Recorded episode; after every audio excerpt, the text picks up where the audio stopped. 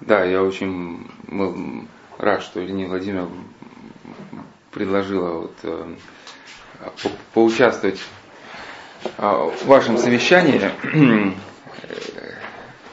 Дело в том, что Евгения Владимировна рассказала еще, что в прошлом году, то есть попросил ее ну, пригласить меня на собрание ваших мам, пап, а, чтобы мы могли вопрос о трудных подростках озвучить, ну, каким-то образом заполучить этот аудио, аудиофайл, будем на Соловках могли бы уже мамам, папам, ну, в виде какой-то файлик раздавать, потому что этот вопрос задается постоянно, да, в принципе, на половину всех вопросов это либо там родственник пьет, принимает наркотики, либо ну, какая-то конфликтная ситуация в семье, ну, как правило, с детьми. Вот, но когда я вот стал священником года три назад, я вообще не знал, что на этот вопрос отвечать, а потом стал потихоньку вникать, стал собираться какой-то материал, ну и так. А, ну и захотелось как-то его озвучить, чтобы с кем-то поделиться. Ну и как раз было хорошо, что у меня времени никогда не было этот материал пересмотреть. Вот когда вы пригласили на эту встречу, как раз был повод все это заново освежить. Ввязался в эту тему с этими статьями, наркомании, с беседами. Сейчас приходится очень много общаться. И мне один человек рассказал, что папа с ним однажды хотел контакт установить. Папа даже работал в милиции. Подходит, сына, сколько нынче стоит упаковка марихуаны? Ну, чуть со слова, со смеха не упал, что упаковка марихуаны так никто никогда не говорит. Вот. Папа хотел а, найти контакт с сыном, а поставился в глупое положение. Ну, дело в том, что э, нужно говорить языком понятно, но никогда не надо скатываться вот такого до, до уровня сленга, потому что, во-первых, взрослые этой жизни не живут. Ну, действительно, значение слов этих не знают. Поэтому всегда это будет звучать очень комично. Вот. Ну и, э, то есть, из своего детства и из последующего опыта уже вот э, такого работы с такими людьми, понял, что две вещи недопустимы. Это недопустимо а, ставить себя выше, безнаказанно это не проходит. И недопустимо заискивание, когда вот э, тоже взрослые, вот, или там те, кто работает с трудными детьми, начинают заискивать, тоже мгновенно теряют авторитет. Нас случайно по телевизору увидел репортаж с какого-то там крейсера или там какого-то там авианосца, где моряки рассказывали про своего командира, капитана. Ну, говорит, с нами он не, не заискивается, но он такой, да, суров, но справедлив. Он говорит по существу. Ну и вот так себя он поставил, что мы за него готовы в огонь и воду. Вот, ну и может быть и в детстве то, что как бы отметил тех взрослых, которые на меня оказали какое-то воздействие, может это воздействие прилилось не сразу, только сейчас я стал вспоминать и благодарить, но оно помогло мне сформулировать вот, э, свою позицию, в части а, такой, для меня это был очень, ну, можно сказать, такой первый опыт, когда вот я стал, приехал в прошлом году, думал на чуть-чуть, приеду на два вечера только побеседовать, а растянул все на месяц. Ну и для меня вот такое было ключевой момент, это такое признание даже вот этого этика, который сейчас да, еще есть. А, как-то там в одной из бесед мы говорили о том, что ну, про призвание, как-то говорил, что такое вот вера в человека, что и завершу словами, вот я поверил вам, ну просто, и даже не, не знал, что Эдик добавит, а мы, а мы поверили вам. Да, то есть э, доверие за доверие всегда. Конечно, вера в человека это не означает, что тут надо положить ключ, в квартире деньги лежат, да. Если мы знаем, что у человека там какие-то немощи, либо употребляет наркотики, конечно, мы не можем а, дать ему повод для соблазна. Ну, положить деньги на виду, потому что мы знаем, чем все закончится. Но верить э, имеется в виду, что возможность для этого человека возрождения всегда. Ну, на какой бы стадии он ни был, даже вот на самой последней. Вот.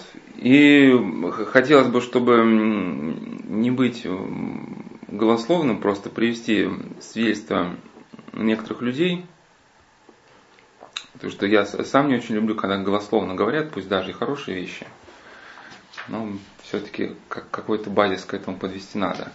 Ну, конечно, авторов я выбираю э, э, не для того, чтобы дать вам ссылку на авторитет, вот вы так теперь обязаны считать. Есть два вида доказательства, ну, как минимум. Первое это ссылка на авторитет, хочешь не хочешь, а вот верь так, да, там считай так. Есть э, второй вид, это разбор вопроса по существу. Когда ты разбираешь вопрос по существу, показываешь человеку справедливость ну, своего утверждения, и он с тобой естественным образом соглашается, потому что добровольно принимает как бы, да, твою концепцию. И поэтому я ну, не за один, конечно, вечер, в течение нескольких лет специально искал, вот на что бы опереться. Вот сейчас хочу поделиться вот этими мыслями вот этих людей. И надо сказать, что все они тоже имели право, то есть не тоже, а вообще имели право а, говорить на эту тему. Вот был первый это архимандрит э, Тихон Агриков, это кадровый э, офицер Красной Армии, который э, после Второй мировой войны сознательно принял священство, несмотря на все давление, которое ну, оказывалось против, ну, кадровый офицер, да, там, становится священником. Но вот у него была настолько большая любовь к людям, что этой любовью он себе подписал смертный приговор, потому что у него была огромная, колоссальная популярность в народе.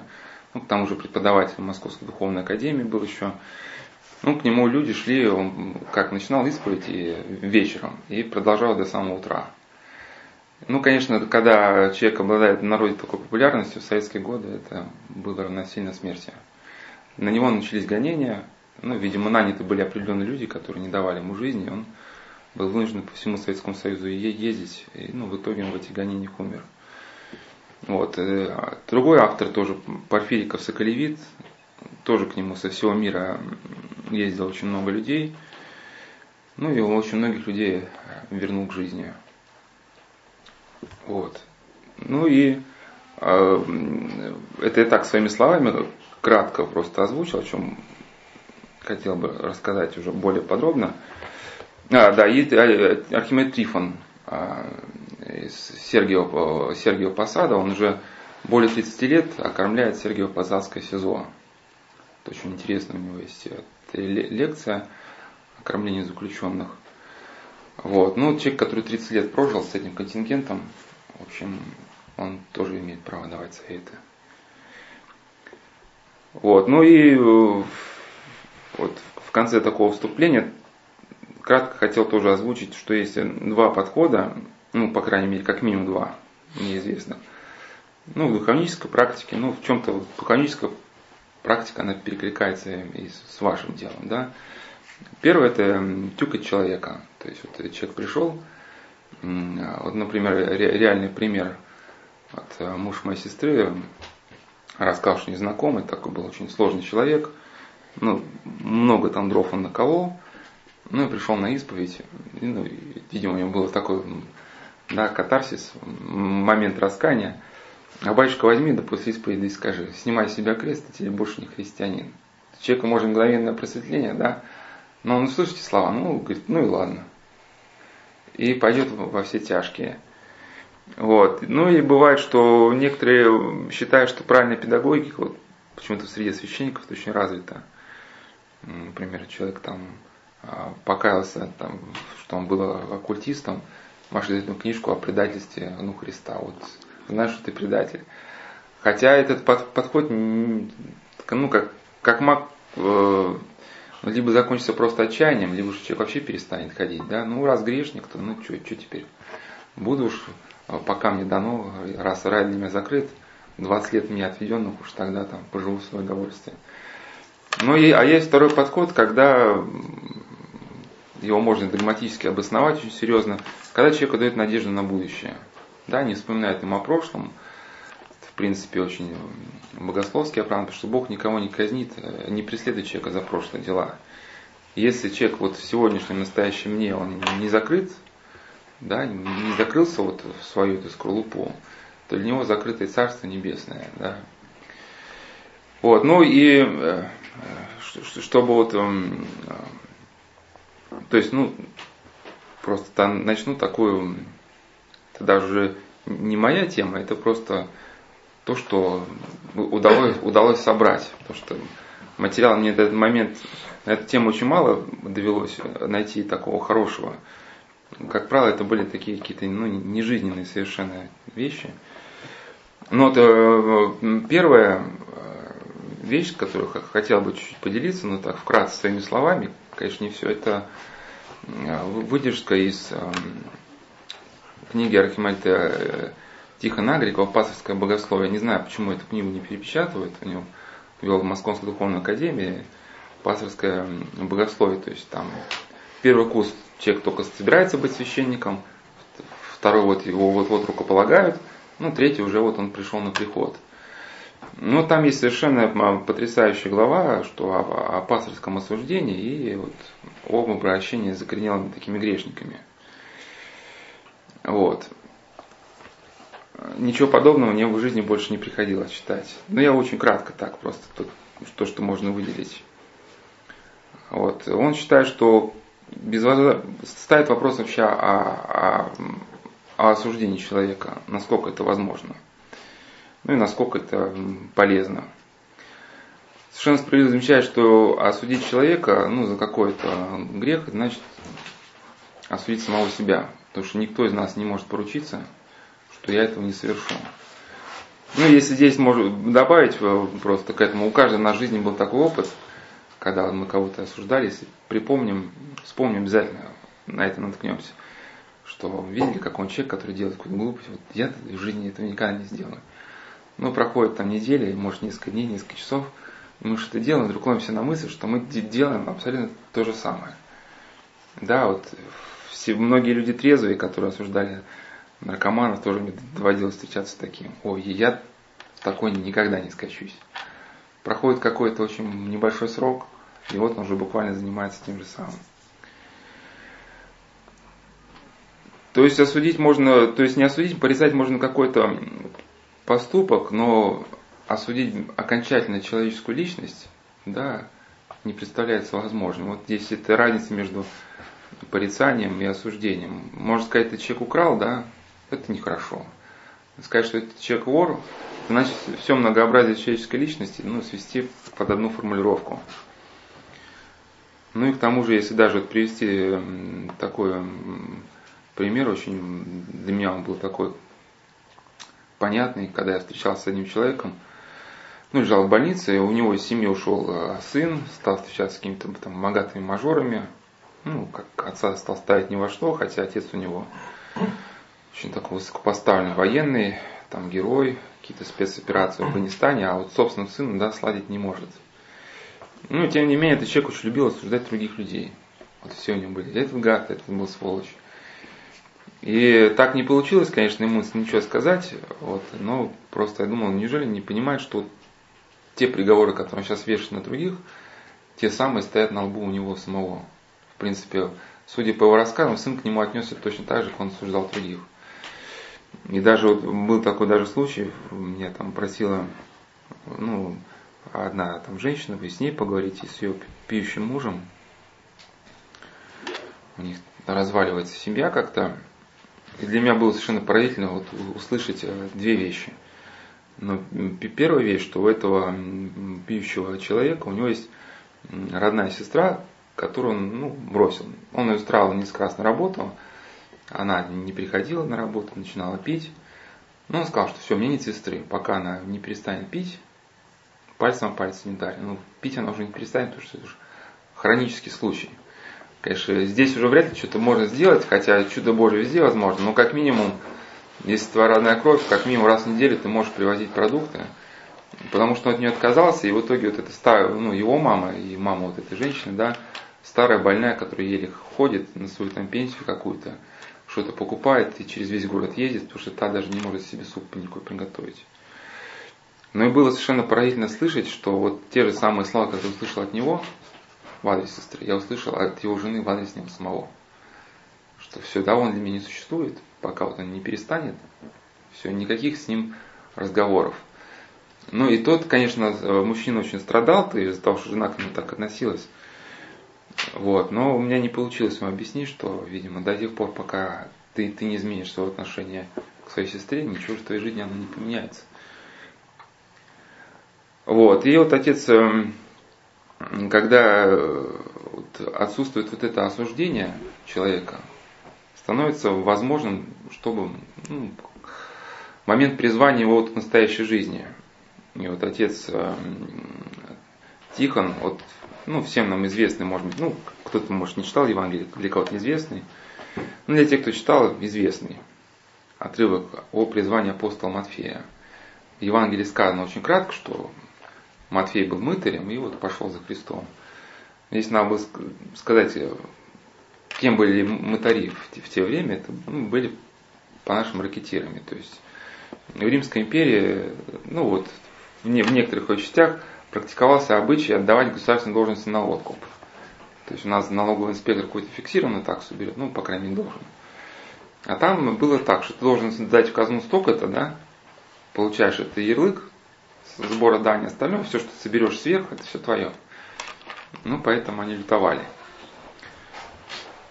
Ну вот и, а, и отец Тихон вот этот эм, отрывок скупой, как бы он разворачивает, что ну, батареи, они были своим народом отвержены, как были изгоями. Ну и Матфей сам себя признал, что отверженным грешником, ну, они обычно не смущаются своим положением отверженных. Вот. Но вдруг он слышит, что идет какой-то галилейский пророк, который очень милостиво относится ко всяким грешникам. И в душе Матфея зародилось желание ну, ближе познакомиться с таким удивительным человеком. Особенно после того, как он увидел, что очень много людей, вот, там, страдающих, да, каких-то отверженных к нему тянули, тянулись и находили у него какое-то понимание. Но ввиду того, что э, он был своим народом отвержен, не надеялся ни на какое близкое знакомство, тем более он не мог и рассчитывать ни на какое избрание число учеников. Но когда перед ним остановился этот галилейский учитель, у него вот это проснулась такая какая-то очень сильная симпатия. И когда вот на нем остановили вот этот, исполнили взгляд и сказали «следуй за мной», то, как отец Тихон пишет, для все прошлое для Матфея а, померкло, да, и стало только перед ним открылось только ослепительное будущее. И совершенно ошеломленный этим предложением он оставил свой ящик с деньгами и последовал за ним. Ну и на самом деле это очень э, реалистично, здесь нет ничего надуманного. Вот, и у меня был когда период, я, я как хулиган, точно так же вот были взрослые, к которым вот я тянулся, вот я до сих пор сейчас вспоминаю э, дядю Диму, такой может быть детский эпизод, но когда мне приходилось после этого встречаться с детьми, я всегда старался себя, ну не старался, понимал, что нужно немножко побыть дядей Димой. Дело в том, что я был маленький, а ну, и на тот момент был единственным ребенком в семье. Когда у родителей были какие-то там эти праздники, приезжал куча гостей, ну, все там, они начинали там собираться, конечно, там, ну, выпивали, там, чуть гуляли, но про детей забывали. Я сидел там в своей комнате, взрослыми не пускали там, ну, что-то так было скучно. А дядя Дима, он был профессиональный военный, очень здоровый такой, ну, спец по всем этим военным штукам. Но я всегда очень, очень ждал. Я там прятался за шкаф, потому что он заходил всегда в мою комнату, всегда с одним так, так, где он, где он там. Я на него прыгал за шкаф, а там, не помню, мне лет шесть было, и начал его бить. Там, валить его на пол, там, бороть, там, заламывать руку, он там начал кричать, там, а, там мне больно. Ну, и я как бы, ну, и, в общем, он мне позволял. И вот этот человек для меня остался на всю жизнь, вот как вот, да, может быть, для, для апостола Матфея, вот этот Христос. Но когда мы признаем возможность в человеке возрождения, что что-то происходит между э, ним и нами. Вот что-то невидимое для глаза, может, то, что не поддается логике, он начинает нам верить. Ну и другой факт, что тот, кто осуждает человека, тот перестает его видеть и понимать. Ну, душа для него, другого человека становится закрытыми потемками. Любовь это даже не, не, не то, что просто нужно любить, потому что нужно любить. Это может есть рациональное объяснение. А любовь позволяет увидеть другого человека. Если даже здесь такую некую параллель провести, в Священном Писании слово «познать», ну, процесс познания, да, обозначается словом, ну, то, как обозначается отношения интимные между мужем и женой. Да, познал Адам Еву жену свою. Вот. В латинском языке слово познать переводится как расчленить, ну, рациональное. Да, в восточном понимании познание это означает слияние, ну, как бы такого, с познаваемым предметом. И вот и вот как бы отец стих она бы говорит, что тот, кто человека не любит, он его никогда и не поймет. Он просто не, не увидит, что с этим человеком можно сделать. И очень интересно, у него есть э, э, мысли о том, что вот именно призвание, э, призвание к возрождению. Что, во-первых, это ну, тоже факт, что то, что мы знаем о человеке, за что мы осуждаем, часто не, не соответствует действительности.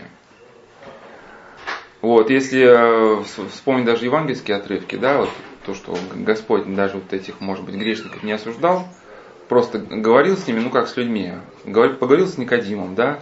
Никодим, потом член Синедриона, ну рискуя жизнью, подал голос, когда осуждали Христа, да, член Синедриона, и рискуя собственной жизнью, ну, ну, содействовал погребению тела. Вот Закей тоже, да, мытарь, то, что с ним поговорили как с человеком, закончилось тем, что Закей раздал пол имения нищим и возвратился в четверо всех, кого обидел. Ну и следующий момент, что когда мы не верим в это, конечно, возрождение, отказываем человеку в помощи, в этом доверии, то толкаем его на новые преступления какие-то. К сожалению, это вот и священнической практике бывает такое. Кстати, как и всем вам могу порекомендовать или почитать, или послушать аудиокнигу у нас фиксировано до время? Нет, нет, нет, я просто хотела бухгалтеру сказать. Архимандрит Спиридон Кисляков из виденного и пережитого. У него первая часть книги, он рассказывает о своем монашеском призвании, но это вы можете пропустить. А второе, для вас будет очень чрезвычайно интересно, он э, поехал на каторгу в, Сибирь проповедником, и через его руки прошло 20 тысяч каторжан. Колоссальное совершенно количество. И он был в большом авторитете очень у заключенных, вот именно благодаря вот своей такой пасторской чуткости. И там это даже бывает очень тяжело это все читать просто без слез. Но это очень реалистично, то, как вследствие вот его воздействия на людей, они, они менялись. И ему пришлось, э, как, как он рассказал, как общался с ним Раскольником, Раскольник э, это совершил множество преступлений, однажды он решил, что все, хватит, что пойду, принесу покаяние. Ну и пришел в храм и начал, в общем, рассказывать о своей ужасной преступной деятельности. А, и дошел до места, что он раскольник. Батюшка говорит, ах, ты такой секой, там, антихрист. Ну, стал что-то отчитывать. Ну, тот не выдержал, ударил там священника по голове и, и после этого пустился во все тяжкие. То есть не, не запрещал себе ничего, и с тех пор я не вылезаю из человеческой крови. То есть, да, если человека не принимает, то это просто как следствие может пойти просто уже на более тяжкие преступления. Ну вот, еще хотел бы отметить вот такую мысль отца э, Тихона, которая меня очень поразила только в начале моего священнического пути, что души грешников это брошенные в грязь жемчужины. Да? И в каждом человеке вот остаются остатки естественного добра. Насколько бы он ни был, ну, грязен. Ну, всегда в нем что-то остается неповрежденным, да, вот какая-то, может, если так с языком сказать, часть какой-то матрицы. И к этой матрице всегда можно привить, ну, росток какого-то добра. Что, в принципе, и, и, делали, и делали наши старцы.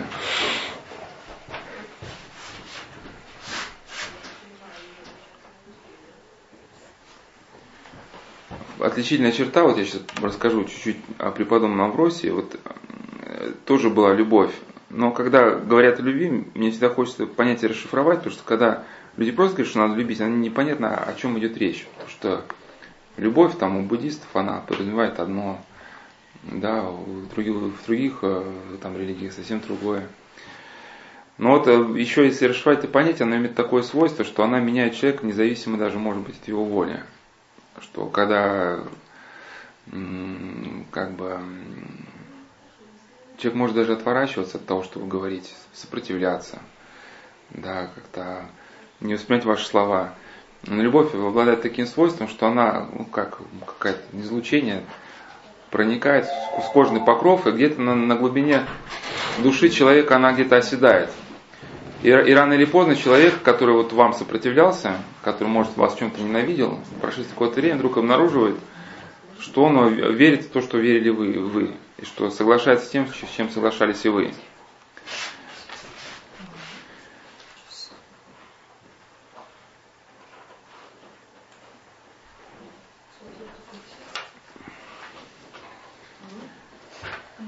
Ну и заключи, за, заключу я там много полезного отца Тихона. Я, в общем, могу просто этот файлик оставить.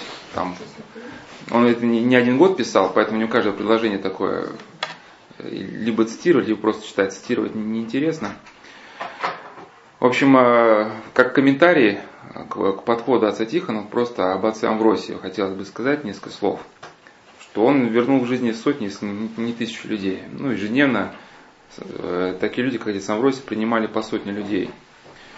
Но вот из его жизнеописания осталась вот так, такая его характеристика, что он твердо верил ну, в божественную душу человека. И что в самом, в самом грязном, опустившем человеке остается остаток какого-то добра, какая-то искра. И вот, этот, а, вот эту искру отец Амвросий чтил. И как бы не был вот грязен сам человек, он всегда возвышался общением с отцом Авросием, потому что отец Авросий ставил себя как бы на, на равных. Но не, не как, конечно, за панибрата, да, а не унижал человека вот э, перед собой. Не в роли этого менторского учителя, бывает, слушайте лекции, так, так, дорогие мои, там, вот, там собираемся, там, вот, и то есть э, то, что человек чувствовал, что вот такой святой старец, да, авторитетнейший, смотрит на него как на равного, давало человеку надежду на то, что и для него не все потеряно. И вот очень интересно было даже насчет встретить э, слова вот самих бывших наркоманов. Вот такой Денис, бывший наркоман, ну, как вот он так свои мысли излагает. Говорит, давайте попробуем помочь больным наркозависимостью людям не упустить их шанс. Им для этого много не так уж и надо. Чуть-чуть веры в себя, немного уважения со стороны. Поверьте на слово, в большинстве своем они заслуживают его. Ну а ты другой наркоман пишет о себе. Спасла меня женщина, не похожая на остальных людей. От нее исходила любовь, доброта, и я видел, что этот человек искренне желает мне помочь. Ну вот он написал, что хотя он был не согласен с тем, теми христианскими моментами, которыми она ему говорила. Ну, вот я говорил, что до этого, что любовь имеет такой свойство, что человек вначале он как бы это не принимает, даже он ненавидит то, что вы говорите. Но рано или поздно, каким-то непостижимым образом, он находит в собственной душе. Но также этот человек, он согласился с этой женщиной, и сейчас у него другая жизнь, полная радости, мира, любви. И вот на это счет даже вот эм, тоже вот интересен был опыт Порфирика Соколевита, что к нему приезжали там и мусульмане, и всякие индуисты, буддисты, кого только не приезжало.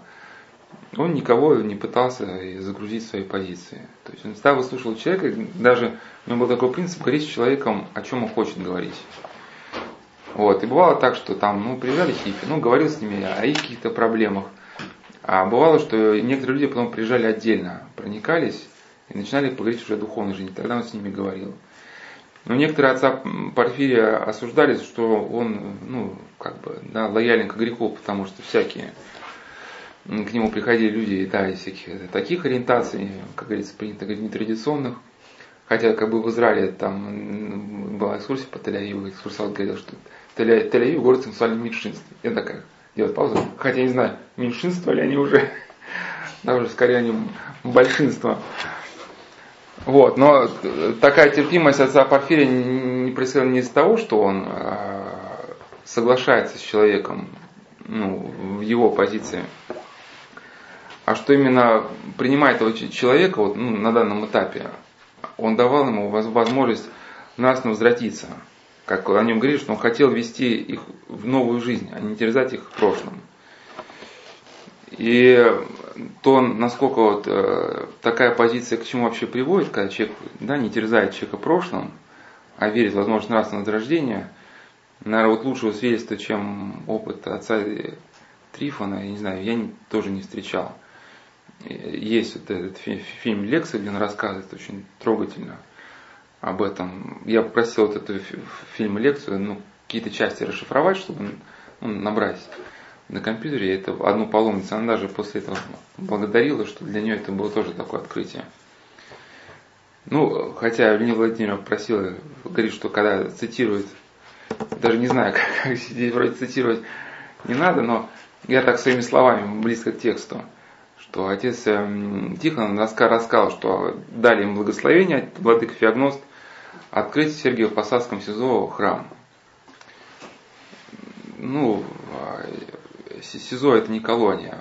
В колонии есть хоть какая-то возможность ну, вести работу с личным составом. Все спокойно сидят, да, там, никто никого не дергается. То есть, если человек пришел в храм, многие, конечно, уходят, там не так много процентов, а, но все равно есть какая-то стабильность. СИЗО контингент меняется. Ты заходишь в камеру, он говорит, а в следующий раз уходишь, приходишь в другой раз, там уже 60% люди новые. И у них возникало такое ощущение, что они стоят на железнодорожном полотне, приезжает платформа с землей. Там сажают, там эти росточки поливают, а куча раз платформу увозят, привозят новую. Снова сажаешь, трудишься, снова ее увозят. И всегда хотелось видеть хоть какие-то плоды, потому что было такое ощущение, что мы просто работаем в холостую. Ну и тем более администрация говорит, что вы зря это говорит, затеяли, потому что те, кто здесь пробовал два года, это люди уже все деградировавшие, с ними бесполезно вообще о чем-то говорить. Но вот отец Трифин говорит, что мы увидели обратное. Конечно, со временем не сразу это пришло, когда пошли письма ЗОН. Конечно, ну, большой процент писем это просьба о помощи. К нам тоже словки приходят, там 10 страниц, я верующий читаю Библию, и считаю жизнь так, так, так. То есть описывается, как он христианин, а в конце идет список. Ну, а в целом я нуждаюсь там, в сгущенке, там, 2 килограмма печенья, ну, и так далее, в общем. Это была просто прелюдия такая к списку. Вот. На некоторые пишут сразу, сразу, говорит, мне не надо, не думайте, что мне что-то нужно, поэтому сразу ничего мне не присылайте. Чтобы вы даже не думали, что я э, хочу вас, ну, как-то на что-то развести. Может, это, конечно, тоже тактика такая с дальнего захода. Но вот отец э, Трифон говорит, что стали приходить письма, э, которые поняли, что все-таки плоды есть. Эти письма были невозможно читать без слез, но и были такие, что вначале мы были с вами не согласны, считали, что вы говорите не то, вот, но впоследствии попали в такие ситуации, да, вспомнили, что вы, о чем вы нам говорили. Ну и многие какие-то сделали переоценку ценностей, ну и начали путь духовному зарождению. И вот отец э, Трифон рассказывает о таких вещах, которые мне хотелось бы обратить внимание. Вот после этой лекции я отца Порфирия попросил, э, в общем, он так он был в казначеем в Лавре, что там какие-нибудь телефоны, как выйти на отца Трифона. Ну, съездить с, ним, с ним лично поговорить мне не получилось, по телефону только общались. Он хотел туда сводить к нему, что он говорит, ну, это, говорит, не понять, пока ты там не побудешь. А, ну вот о чем мы расскажем, что преступный мир это мир очень особый. И у них есть такое, у многих да, заключенных возникает такой дар видения, который возникает у старцев, которые живут в монастырях и десятилетиями вырабатывают дар там, с помощью да, там, а, молитвы, аскетических приемов, дар проникновения в душу человека. У них, у некоторых людей в застенке дар развивается очень быстро, благодаря тому, что очень невыносимые обстоятельства. Буквально как только человек заходит в камеру, буквально проходит несколько минут, они уже понимают, кто пришел и с чем. Поэтому, как бы не играли какую-то роль, для себя доброго дядю не устроили, они это быстро, мгновенно понимают. Авторитет, наверное, теряется. И поэтому таким людям невозможно ходить ради галочки и невозможно солгать. Да, человека понимает принимает только тогда, когда он искренен.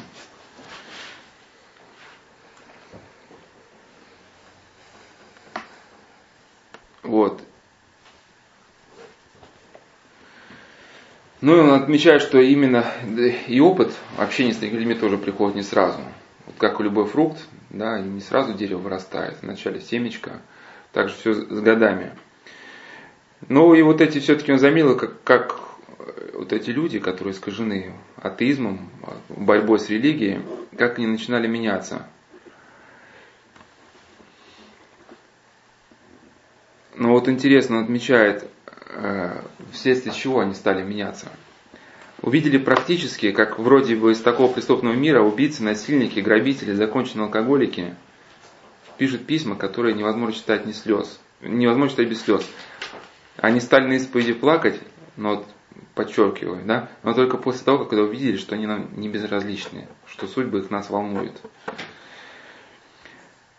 И вот именно вот, когда даже, хотя отец Трифон говорит, что о том, чтобы взять на себя человеческое горе, что вот, говорит, приходит тебе человек разбитый, раздавленный, и когда ты берешь на себя его горе, ну, такие люди, как он, есть в духовничестве такой э, как бы момент, когда ты берешь на себя человеческое горе, но это никому рекомендовать не следует, что-то действительно происходит мистически, как это происходит, логически это необъяснимо. Но вот старцы этим даром обладают. То есть, когда человек там находится на грани самоубийства, его мучают какие-то помыслы, страшные мысли, да, какая-то проблема, страшная депрессия, он приходит э, к старцу и говорит, у меня вот такая проблема, говорит, да, иди там, погуляй. Вы что, мне ничего не скажете? Не, иди погуляй. И человек как бы уходит такой расстроенный, мне ничего не сказали. Но просто не понял, что произошло. Он выходит за порог, и здесь он все оставляет. Все, что его тяготило. И выходит как порхающая птица, да, такая легкость. А все, что вот у него было, вот это сейчас там мука самоубийства, все это каким-то образом переходит на старца. И в течение следующих часов или ночей, там, недель, он должен сам себе вот это все победить, ну и преодолеть, что, чем мучился другой человек. Ну, поэтому бывает матери могут взять на себя вот такое, но это никому нельзя рекомендовать, потому что человек может просто сломаться под этим грузом и не выдержать. Поэтому я у, у отца Трифона этот момент вырезал, брать на себя, оставил термин просто переживать, что когда ты просто человеку сопереживаешь его горе, что он это чувствует, и он начинает открываться. И главное, что каким бы ты ни был, если ты человека сопереживаешь, он тебя уже тоже принимает. Может быть, будет какое-то личное ну, недопонимание. Но главное, что если в человеке вот есть это добро, то ну, можно это сравнить с золотом. Да, и золото как не три, как не пачка, все равно достаточно потереть, оно заблестит. Ну и о вас лично может в человеке сложиться предубежденное какое-то мнение, вот он заранее будет готов к отпору э, ну, во время встречи с вас. Но если вы придете с добром, рано или поздно это вскроется он вас там проверит, ну, на втором, на третьей проверке просто увидит, что вы действительно не желаете ему зла.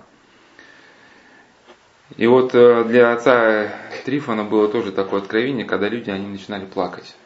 Но ведь слезы преступника это слезы непростые, это, это не слезы дамы, которая, да, там, а над раздавленной кошечкой там плачет. Тоже, конечно, плохо, больно, когда кошечку раздавили. Но тем не менее, слезы преступника, который прошел через убийство, да, через преступление, из него слезу палка не выбьешь. Вот. И вот эти слезы, они стоят дорогого. Но именно возникают они только тогда, когда человек начинает ну, сопереживать.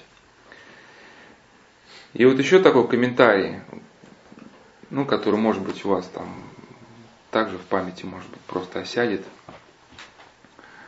что что такое увидеть человека, насколько это дорого. Митрополит Антоний Сурожский рассказал, что однажды он а, так сложилось, сложилось, что он шел за одним профессором. Сейчас не буду смотреть этого заведения духовного. Ну и у него попросил профессиональный нищий а, денежку. И между ним, профессором и нищим, стал какой-то разговор. И нищий скачал на ноги и обнял этого профессора. И митрополит Антоний, еще, кажется, он не был там митрополитом, очень удивился.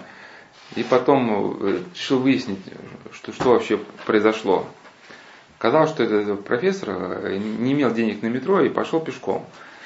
И когда вот этот грязный оборванец попросил денег, ну, как бы остался в растерянности, если я сейчас ему откажу, он подумает, что, ну, знает он не русского, это в эмиграции, Поэтому вот еще один человек, к которому до меня никакого дела. Ну и поэтому я решил снять шляпу и попросить прощения за то, что я ничего не могу подать. И он встал и после этого обнял меня. И вот а впоследствии оказалось, что это был не простой нищий, но профессиональный нищий, который за, не, за день получает больше, чем профессор за, за неделю. Но для него важно было именно то, что другой человек утвердил чувство ну, собственного достоинства, что он увидел в нем человека. Да, и вот я не нашел этой цитаты, мне тоже рассказывали об этом случае, просто, кажется, он был с Вениамином Фещенко, был тут тоже один иммигрант просил денег, но уже по-настоящему просил денег. И кажется, это владыка Вениамин, что тоже не, не имел что подать, ну просто как-то по-человечески обошелся с ним и тут расплакался. Говорит, спасибо вам, вы сделали для меня гораздо больше, чем если бы вы дали мне деньги, вы увидели во мне человека. Ну и э, тоже вот здесь, вот здесь, когда мы говорим о, человеке, вот как мне Владимир говорила, что очень важно разграничить конкретный грех человека, его проступок и саму личность. Можно порицать конкретный поступок, конкретное действие, ну, конкретный строй мыслей, не трогая саму личность. И вот в последней панихиде, кто вот был, может, в храме когда-нибудь на панихиде прислушивался, но мне эти слова очень нравится, что о человеке говорится, что я, я это образ твоей неизреченной славы, хотя я заношу прегрешение. Ну, здесь было, в принципе, достаточно уже сказано, что да, и в человеке есть что-то неистребимое, вот этот образ какой-то прекрасного, да, хотя и носит яду прегрешений. То есть можно осудить их, но оставить в покое самого человека. И даже вот можно, есть такой случай привести, вот как в Эрмитаже. Да, это Рембрандт, даже, да, кажется, да, картина. Ее кислотой облили. Вот, в принципе, если посмотреть, там остались же только остатки какие-то картины.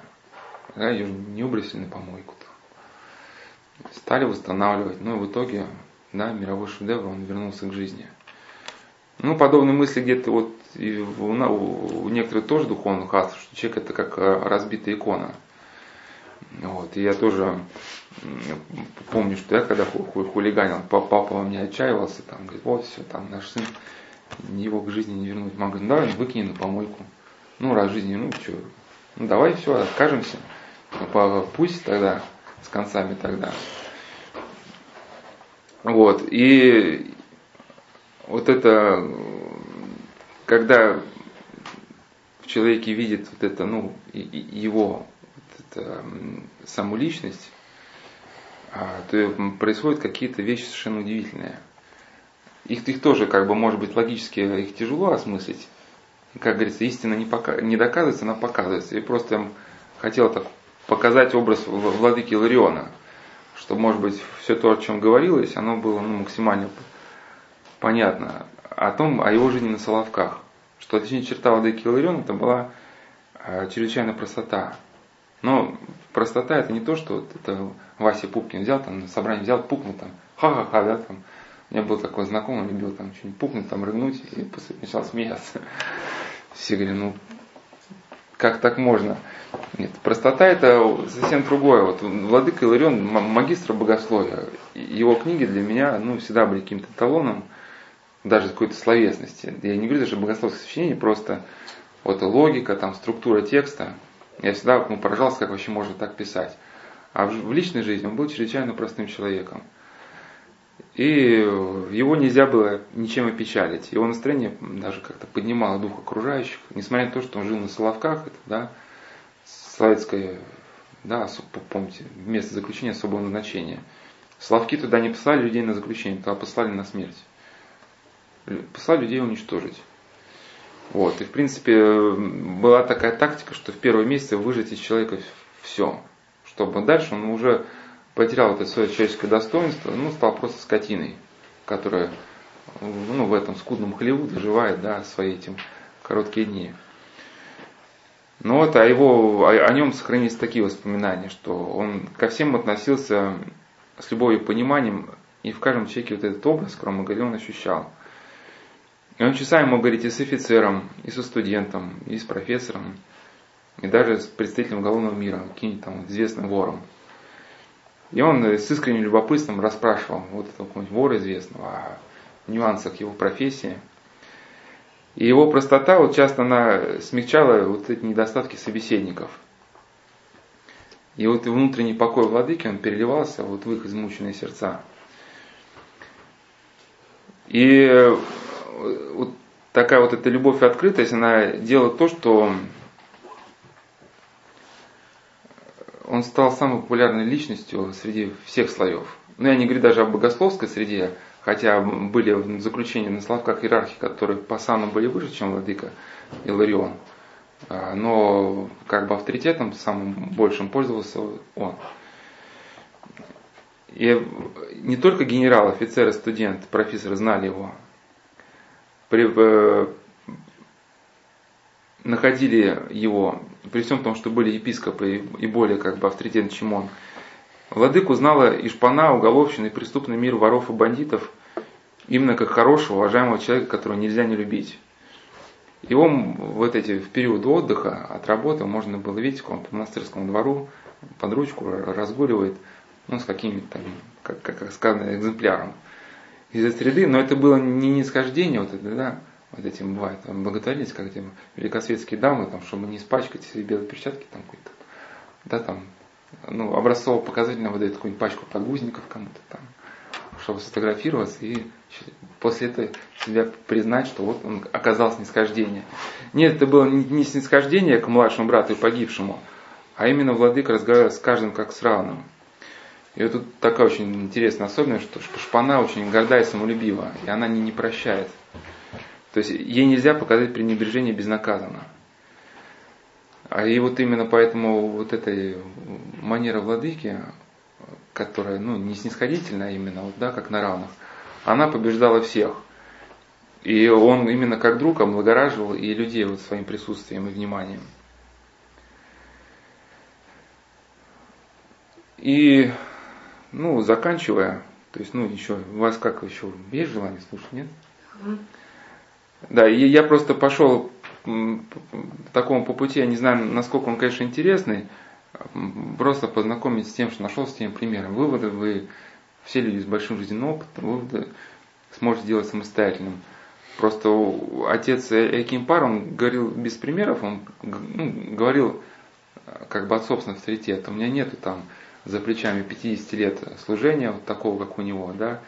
Я не считаю себя, что у меня есть какое-то право говорить, вот нужно так. Потому что я считаю, что нужно так, вы считаете, что нужно так. Просто вот э, есть такой опыт жизни, да, и он работает. А принять или не принять это уже э, как бы уже ваш выбор. И э, еще могу указать еще на одну интересную книгу по этой теме, которую тоже можно посмотреть. Это книга Виктора Николаева «Безотцовщина» о детях беспризорников.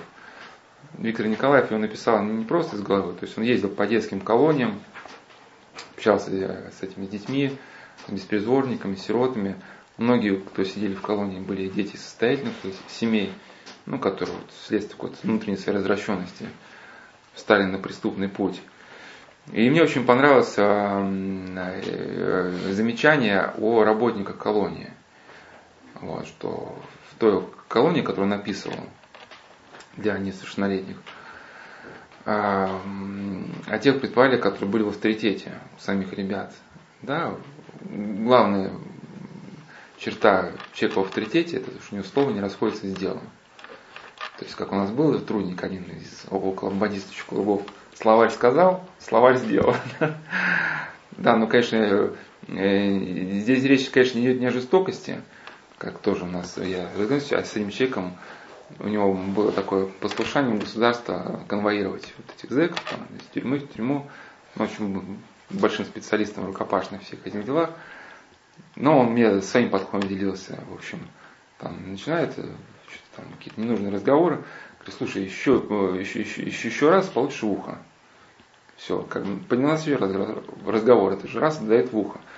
Ты меня не обиделся? Да нет, начальник, какие обиды, все. Ну, он же предупредил, да, если он в ухо уже не дал, он как бы уже был бы неправ. Не, здесь, конечно, идет не в этом, что есть люди, которые не свирепствуют, которые, ну, говорят по существу.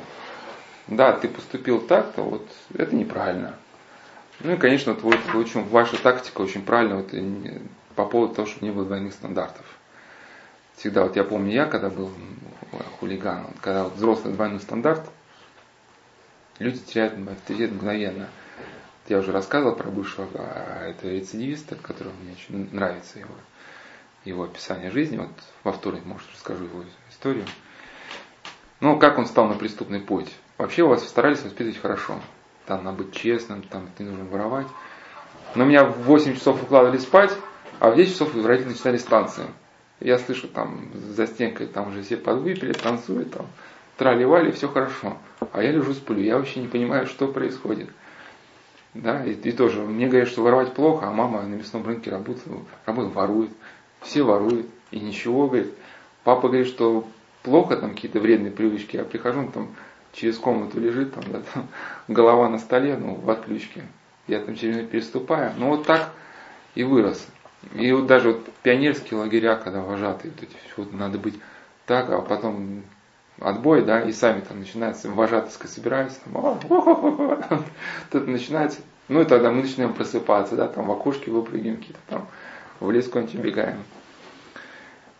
И вообще вот с, с, с, с этими детьми для меня вот очень много стало понятно, когда я случайно посмотрел фильм «Приручить дракона». Ну, посмотрел его случайно. Нас многотретий пригласили в Италию на День Святителя Николая. И сидел рядом с, одним человеком в самолете. И он начинает сувать наушники. Там, Прокопий, посмотри, посмотри. А, а я что-то показываю какой-то мультик. И говорит, да что ты ну, как-то мне было неловко, что я священник, мультик какой-то. Когда ты не понял, посмотри, это фильм о мультик о. А отличная черта при Иване монастыре, что человек перестает понимать шутки. То есть, то есть все воспринимаешь за чистую монету. Как, что, Соловках мультик сняли, я смотрю, еще какой-то такой очень качественный. Да, да ну, говорит. Не, о Соловках действительно. Послушай, ну вот у меня купилось, что о там начинается так, что рассказывается об острове Волух, тут э, э, три месяца лето, остальные месяцы зима а пища, которая здесь находится, грубая и ужасно, а грубая невкусно, а люди, когда здесь живут, еще хуже.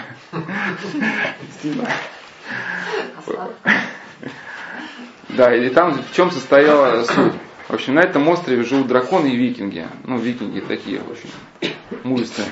300 лет драконы убивают викинги, викингов, а викинги убивают драконов.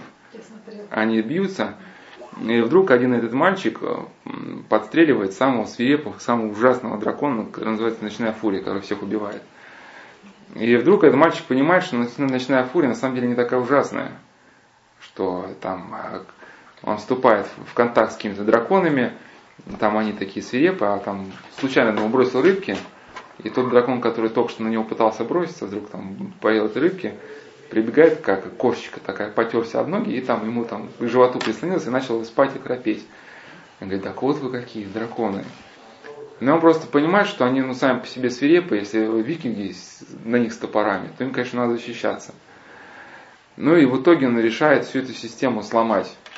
Да, вот эту постоянной войны. Ну и он пытается образцово показательно а, вступить э, при всех викингах в поединок с самым, ну, одним из самых свирепых драконов. До, до этого он всех драконов побеждал своей тактикой. Он просто изучил их повадки, а у них как бы те, кто убьют драконов, это самые крутые викинги были.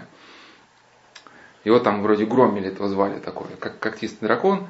А он решил, э, сейчас все викинги думают, что он сейчас будет его разрубить там топором, мечом. И у него отец такой страшный викинг. Ну, сын мой, что ты выберешь? Топор? Там молот? Молот тоже ничего. И он там взял что-то, нет, я выберу, ну, он такой щупленький, я выберу вот это. И он решил, ну, при всех бросил щит, э, меч, говорит, я сейчас всем покажу, как надо. И викинги сказали, говорит, что, что происходит? Видишь, что происходит не то. Ну и дракон уже начал ласкаться к нему, а ну, старшие викинги его напугали, и он тоже бросился. Но концовка состояла в том, что, в общем, э, этот, эм, викинги захотели драконом устроить смертный бой, но ничего не получилось, потому что вышел самый такой, как говорится, типа, типа Годзиллы, что-то такое. Но все закончилось благополучно, но вот и финальные кадры были такие, что э, этого мальчика изгнали вообще из общин викингов. Ну, во-первых, он сам был щупленький, не уродился, все викинги были мужественные. Ну и к тому же с драконом бился какими-то методами вообще непонятными. Их там надо рубить топорами. И они считают, что какое счастье, когда на твоем мече кишки там от громеля, да. И тут мальчик какой-то жал, ну, какого-то там понимания. Ну и он получил такую травму, потерял ногу. В результате это финальных сцен. Но открывает, открывается дверь, когда он пришел в себя, после того, как ногу потерял, заходит отец. Говорит, ну, ты, наверное, очень удивишься, и открывает эм, дверь из этой хижины, и там пока это деревня, что эти драконы такой же получился симбиоз, там, на этих драконах, там, они дрова возят, что-то там, и на них летают. Ну и фильм заканчивается тоже так, почти как, как, как начался, что мы, я живу на острове Олах, там, здесь три месяца э, лето, остальное зима. Пища, которая здесь грубая, невкусная, а люди, которые здесь живут, еще хуже. Одно утешение, домашние животные, драконы, да. Но вот э, так же в жизни бывает, что в, в, в принципе, да, какой-то ужасный огнедышащий человек а, на самом деле бывает очень милым. Но ну, вот этот, эм, как вот этот э, принцип из приручить дракона реализуется в жизни? Вот, э, из, из, из, из отца а, Порфирий я уже рассказывал о, о его подходе, когда к нему приходили хиппи, он с ними не говорил, там вот надо жить так, вот дети, почему вы так одеваетесь, такие сережки. Он говорил с ними о чем, как бы они хотели говорить, и даже закончилось тем, что они подарили ему одеяло и попросили поцеловать ему ноги. Он страшно растерялся, зачем целовать ему ноги. Ну, в Индии там гуру целуют ноги. Говорит, ну мы хотим. Вы очень такой, как для нас, для гуру. Он говорит, ну ничего осталось, ничего не осталось делать, как только дать им свои ноги, чтобы... А потом одна девочка, это из, из хиппи, Мария, она пришла и захотела вот, узнать о христианстве. Он уже отдельно с ней говорил о том, что она хотела знать. Ну и у нее еще был такой случай, что он с одним э, крестьянином шли в сельскую церковь ну, на службу. Ну, там по дороге встретил 6-7 молодых людей. И когда этот крестьянин спрашивает, ребят, куда там идете? Он говорит, в кафе. Он, значит, вот, там праздник. А скажите, какие же вы там христиане? Ну, в Греции, в принципе, а христианская страна, все, все христиане. Ну, хотя бы номинально. Хотя сейчас уже не знаю. Греция обязалась построить там мечеть в Афинах. Э, в общем, э, ну, он начинает третировать, что они воскрес в кафе, но те, грубо говоря, просто его послали куда там подальше, ну, пошли своей дорогой. Ну, и отец Порфирий с этим крестьянином заходит в храм, ну, через какое-то время дверь, дверь в храм открывается, заходят эти 6-7 человек. А отец, э, этот крестьянин еще зашел в храм, и начинает отцу Порфирию доказывать, что он правильно поступил. Что я не, скажет, что я неправильно сделал, что я же правильно поступил, тут ему ничего не отвечает. Когда заходят эти люди в храм, говорит, ну видишь, я правильно пристыдил у них, проснулась совесть. Говорит, нет, э, то, что ты их пристыдил, для них вообще никакого влияния не оказало. Просто я молился сейчас, да, за них. Ну, действительно, когда кто-то может не верит, э, конечно, в силу молитвы, но иногда это остается единственным средством. Ну вот и второе вот бывает единственное средство. У нас на сайте есть брошюрка, называется «Дети, которых теряют родители». Вот там есть этот пример. Ну, там готах и там таких дети трудных. Ну, она такая кратенькая, там, конечно, не, не полная, просто какие-то мысли. И в этой брошюрке вот включен эпизод из жизни еще Алексея Мечева, тоже очень интересный. Вот как бы вот в эту же тему. Что вот в то время, когда жил Алексей Мечев, очень был рад это вот в высшем обществе. Ну, вот эти няньки, няньки, гувернеры, когда родители аристократические особо, да, такая дистанция, с детьми на вы, там, и дети к родителям на вы и все такое белое, чистое, там безупречное, но как бы мертвое. И родители не считали себя обязанными интересоваться детьми, даже вот для меня было несколько ну, удивительно читать жизнеописание святителя Игнатия Бринчинова, о его, где был образ его мамы. То есть у них было жесточайшее воспитание. Ну, конечно, оно привело к лучшему. Из его семьи там выросли губернаторы бывшие. Вот святитель Игнатий Бринчинов, может быть, и не стал бы святителем Игнатием Бринчином, если бы не воспитывался так строго. То есть, когда мы только там начинаем что-то учить, более-менее там в девятом классе, да, он уже знал несколько языков, читал там по-гречески, по-латыни, но был вообще настолько блестящим, э, ну, мог сделать блестящую офицерскую карьеру, был любимцем императора. Но дрессировали их вообще ужасно. Там пришли в гости к ним как-то, пригласили там, в гости дворян каких-то там, ну тоже мальчиков. И им поставили белый хлеб. Ну, какие-то вкусные там. Ну, а, а Игнатий еще, ну, это монашество было, как мирян, имя мирянское, я не помню. Но они раз гостям поставили, мы тоже булочку съедим, потому что им ничего не давали, большой строгость держали. И за то, что они съели эту булочку, да, там вкусную, которую не им поставили, а поставили гостям, а отец заставил их поставить на колени, и они с этой булкой стали несколько часов во рту. То есть а, мало спали их там, чуть ли не голодом э, морили. И было интересно, там а, в доме был такой обычай. Мам, ну я просто обстановку того времени примерно докладываю по некоторым свидетельствам. И горничная докладывает маме Сильвии Игнатия, что с детьми. Она говорит, а как там София выздоровела? Вот выздоровела, ну жар, вот надо сводить в баню, вот и чепчик нельзя снимать, потому что у нее еще температура. Нет, в чепце некрасиво, снимите. И в баню это не культурно. Ну как же, ну и все, и мама не волнует, что она там, у нее температура, вот и важно, чтобы ребенок выглядел эстетично. И там даже была такая строчка, что дети в семье болели, особо этим никто не волновался, и в принципе, если неспокойно умирали, то в принципе это так было и как-то в порядке вещей это. Ну вот и однажды вот э, Алексея Мечева в подобный дом пригласили, где застрелился барин, ну, сын вот этих осов великосветских. Ну, он заходит э, в комнату, и вот этот э, юноша с повязкой ну, на голове, ну, который просто непроницаем. Вот, пытался с ним заговорить как-то. Ну, видимо, был при смерти, там надо исповедовать, причастить. Ну, такое ледяное сердце. Порно молчит и все. Вот. И после долгих безуспешных попыток как-то к нему застучаться, вот, ну, последний прием использовал, просто обнял, обнял его голову, по-отечески просто прижал к себе. Да, и вот этот жест, без всяких слов, вот он просто его прорвал, как бы.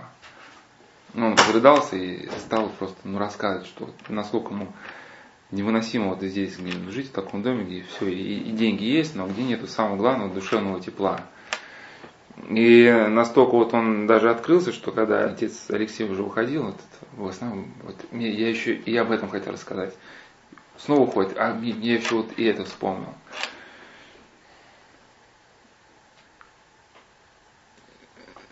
Ну или вот даже вот еще, да, еще такой пример, тоже мне очень понравился, о Порфириковской клевете, но к разговору о приручить дракона.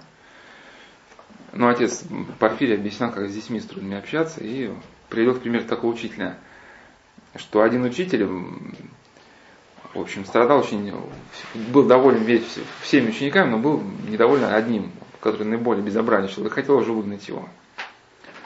Ну, пришел новый учитель, сменил его, принял этот класс. И о этом безобразном ученике ему уже рассказали, что вот такой секой. Ну, и он знал, что у него очень любит кататься на велосипеде. И вот он там, когда знакомится с ребятами, говорит, что у меня вот все хорошо, только вот одна проблема, мне далеко ездить, вот надо, надо велосипед приобретать, вот, а ездить не умею. Вас никто не может меня научить. Но это самый-самый хулиган. Говорит, я научу вас кататься на велосипеде. Ну и с тех пор они стали лучшими друзьями.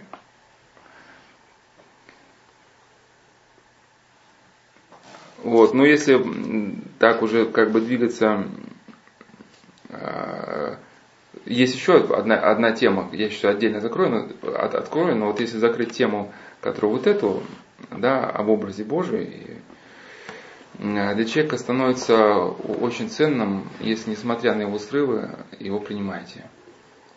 Это у меня был э, и ну, есть такое авторитетное мнение, автора не буду называть, все равно эти имена, как бы, они не запомнятся, что если кто вот потерпит своего брата, когда брат находится, да, там, скорбит или гневается, то тот, когда отойдет, ну, сделает все что угодно, и душу свою положит за того, кто потерпел. И могу привести такой пример, что я однажды очень сорвался, у меня был такой срыв, там несколько дней не спал, даже был в монастыре, то есть я был э, трудником, трудником даже, не послушником, ну, могли запросто выгнать, а может и послушник, я не помню. Ну, в общем, были пасхальные праздники или рождественские, не помню, гости там а, на 100 человек надо было накрывать. А у него совершенно кухни было. Несколько дней не получилось спать. Наверное, наверное, Пасха, потому что там Великая Суббота у нас была ночная служба, потом Пасха, и там Великий Четверг еще тоже, тоже все, все, все, все, все были на службе. И, в общем, все, все на пределе, усталости, все, все, напряжены, нервные. Ну, забегает э, ответственный по этому келлерскому послушанию. Келлер ну, начинает просто там, вот, что вы тут копаете, сейчас придут гости, что-то. Начинает просто третировать, орать что-то. Ну, и меня падает планка, в общем, ну, уже. И, конечно, себя не оправдываю, усталость, на раздражение.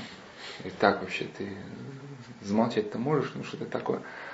Он начал говорить, если сейчас ты не замолчишь, я тебе чайник сейчас вылью. Говорит, давай, говорит, все, меня это окончательно падает. Давай, выливай, и все, и на него начинает переть просто.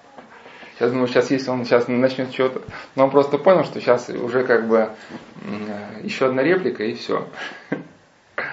Начнется свалка. Он говорит, слушай, брат, иди-ка выспись. Говорит, давай я тебя сейчас от всех работ освобождаю, иди спать. Все, благословляй.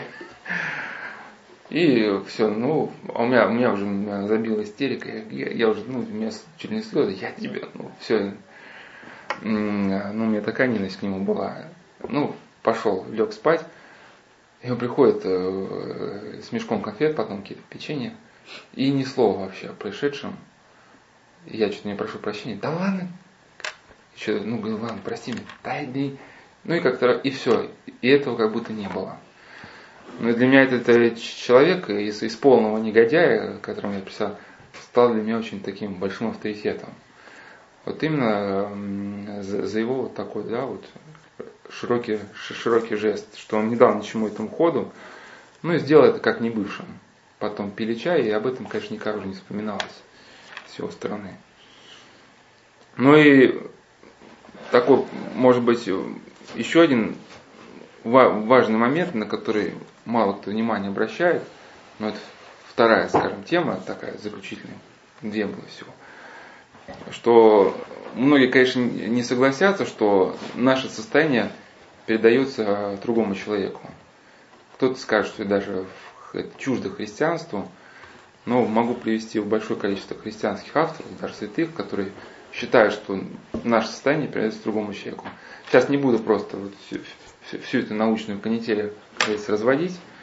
Просто скажу, что еще академик Лихачев писал, что в советские годы это было поднято вопрос о влиянии мысли человека на другого человека.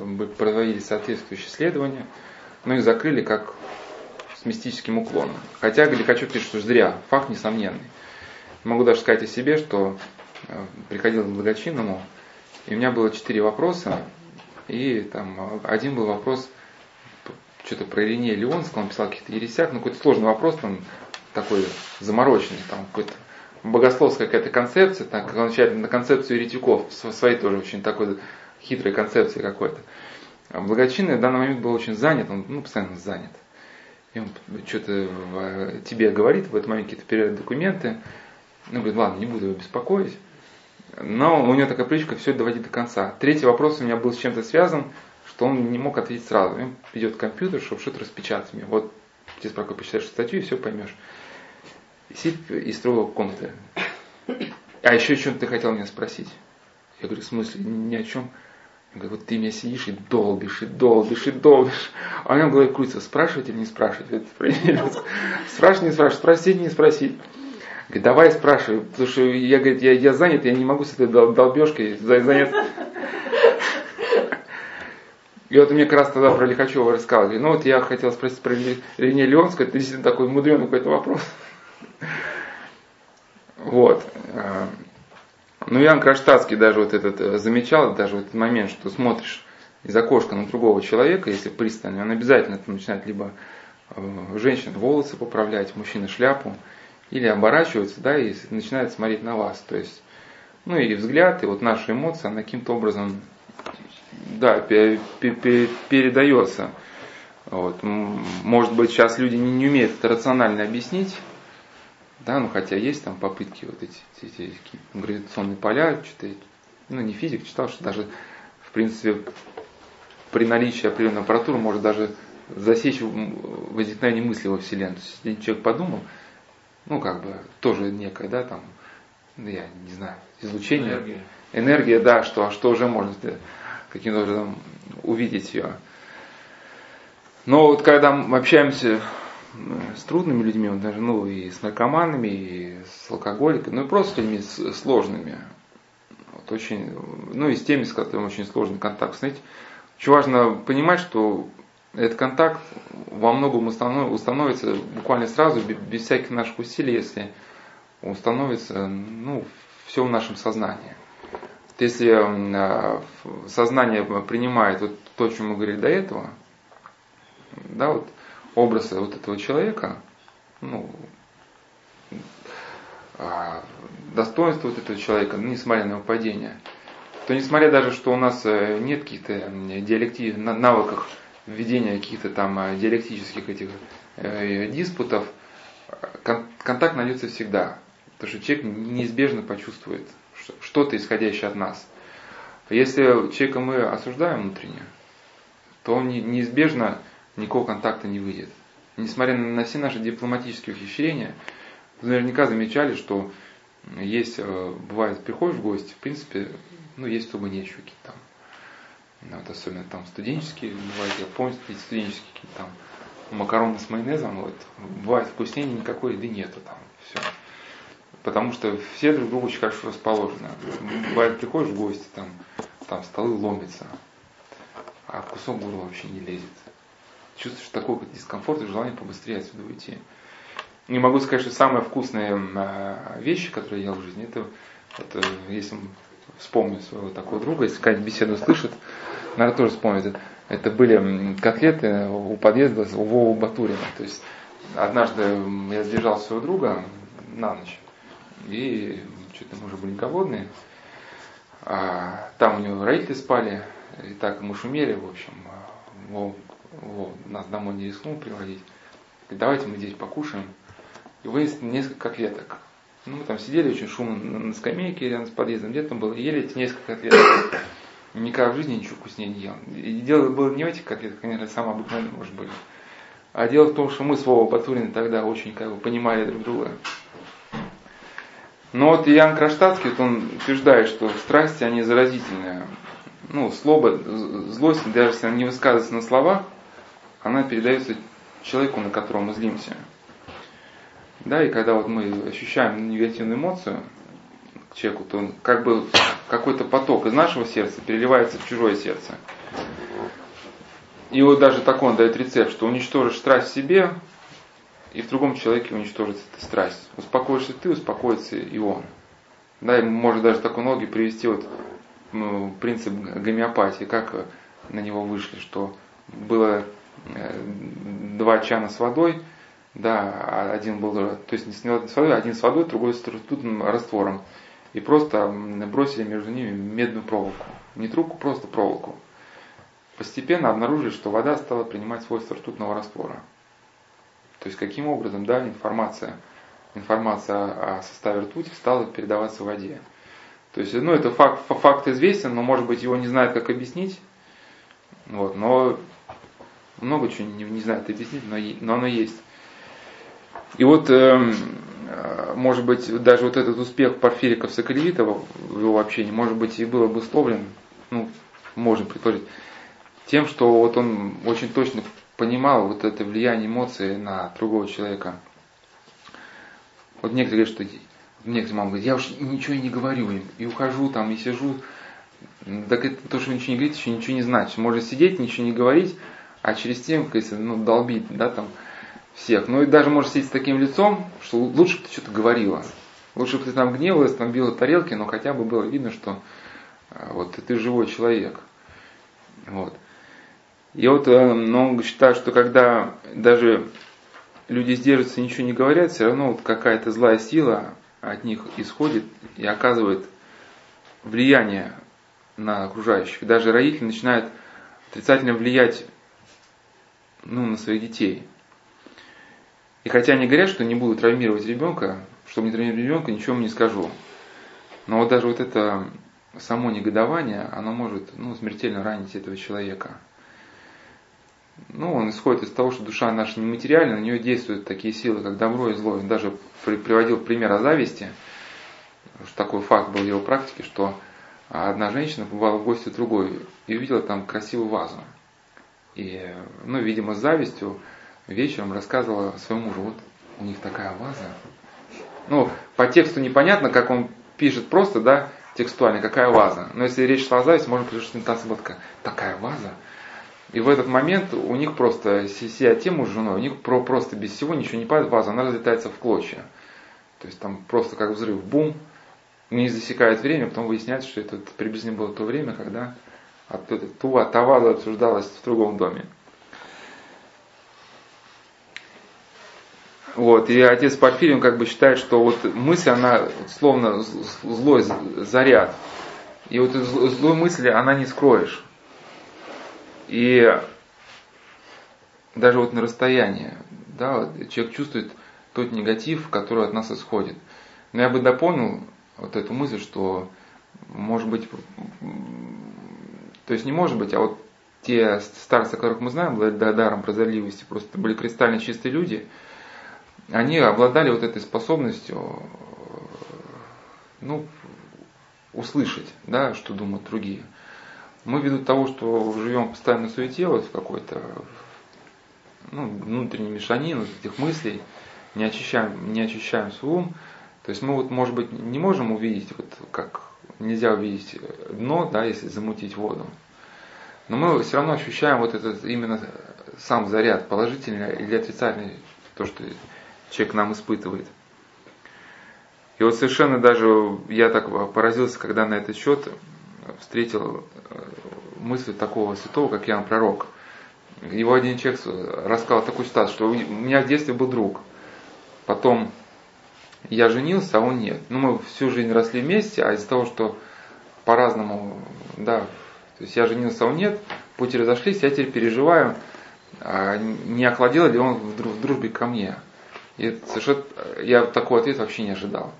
То есть, когда там читаешь вопрос, мысленно предполагаешь какой-то ответ. Он говорит, а чтобы узнать, как он к тебе относится, загляни в свое сердце. И что ты найдешь по отношению к нему, то же самое будет его сердце по отношению к тебе. Да, то есть, если ты, ты изменился, то изменился и он. Ну, это так, просто, к следствию. И почему это важно? Вот вот если все перевести в практическую плоскость, да, вот э, на чем можно бы закончить, что до тех пор, пока вот этого нет неприятия, а есть вот это осуждение, внутренняя безгривость, человек никогда не пойдет на контакт. Он может будет делать вид, что он да, пойдет на контакт, но вот так по-настоящему он никогда не откроется. Вот, и даже две вещи расскажу. А, то есть, ну, два жизненных примера. Оба были со мной. Вот, э, а, у нас в школе был учитель труда Александр Викторович. Дети его любили неимоверно, потому что он очень любил детей. Вообще детей очень заставить чем-то заниматься очень тяжело. Но у него дети были до закрытия школы до 11 часов, там родители звонили, переживали, где они ну, уроки труда превращались в какие-то, ну, даже не то, что уроки жизни. Там начинались обсуждения вообще, там, нумизматики, монет, там, кстати, впервые познакомился там и с христианством, ну, там, все что-то там, а, кто о чем таинственном прочитал, еще был Советский Союз, там, церковь таковая была еще, ну, в полуподполье. Но он нам давал вот то, что вы мечтали, да, сделать какую-то площадку для сбора молодежи. Вот он, вот эта мелюзга вся, ну, я тогда вот там класс шестой, там, седьмой, может, тоже мелюзга. Ну, мы, мы работали руками, он приучал. Ну и давал нам возможность собираться. Но вот эти уроки труда, это самые, одни из самых светлых воспоминаний вот вообще в моей жизни. Потому что у нас, ну, ни, ничему не учил, и хотя человек был с большим жизненным опытом, то есть, ну, если что-то и говорил, он говорил как с равными. И вот, вот свое, свое обещание, к сожалению, заберу по поводу того, что уже закончил по поводу равных. Вот мне очень понравился, когда спрашивают, как с детьми бывает общаться, я всегда привожу этот пример Валериана Кречетова, что с детьми надо говорить очень серьезно. Он они все на самом деле очень понимает. Ну, как правило, он, у него очень много детей, у самого внуков, И он с ним старается вечно говорить, потому что у них философское настроение. Но мне понравился его подход, когда у него маленький, самый младший сын заныл и стал просить слона. То есть они кушают, там что-то показали слона по телевизору, все, папа, хочу слона. Но он стал, сына, ну что ты, ну хватит ныть. Очень тактично, он говорит, сынок, ну, слон очень много кушает. У нас, вот, видишь, семья, вот, надо убирать, мыть посуду. Но если мы зайдем слона, ну, так своими словами, надо за ним убираться. Давай пока ты потренируйся, вот, если ты будешь за ним ухаживать, вот, помой пока вот, посуду за нами и пока учись тогда. А потом подумай уже о слоне. Ну, там пару раз помыл посуду, папа, я не хочу слона. Папе надо было заплакать и попросить сына Лексус. Вот, ну, ну и, и, и последнее, да, вот э, а, почему мне показалось это очень важным, такой недавно, вот этим летом, на Соловки мама привезла сына, у которого, грубо говоря, съехал кукундер на спайсе. Вот. Тогда я впервые увидел человека, который вот, да, вот, а, из, из-за спайса вот с ним такой произошло. То есть человек полностью вообще потерялся, где он, что он. И так было видно в виде, он сидит такой, ну, бай, ну скажешь, что привет, батюшка, все, батюшка, мама говорит, батюшка, поговоришь, а сидит там, ручки на коленочке, и такое лицо ну, невинного ребенка. А сколько лет? Ну, я не знаю, но, но, но лет, может, 18-19, но у него уже жена, уже ребенок. Может, он молодо выглядит, есть люди такого склада у них такая физиономия, что очень как бы скрадывается по понятию возраста.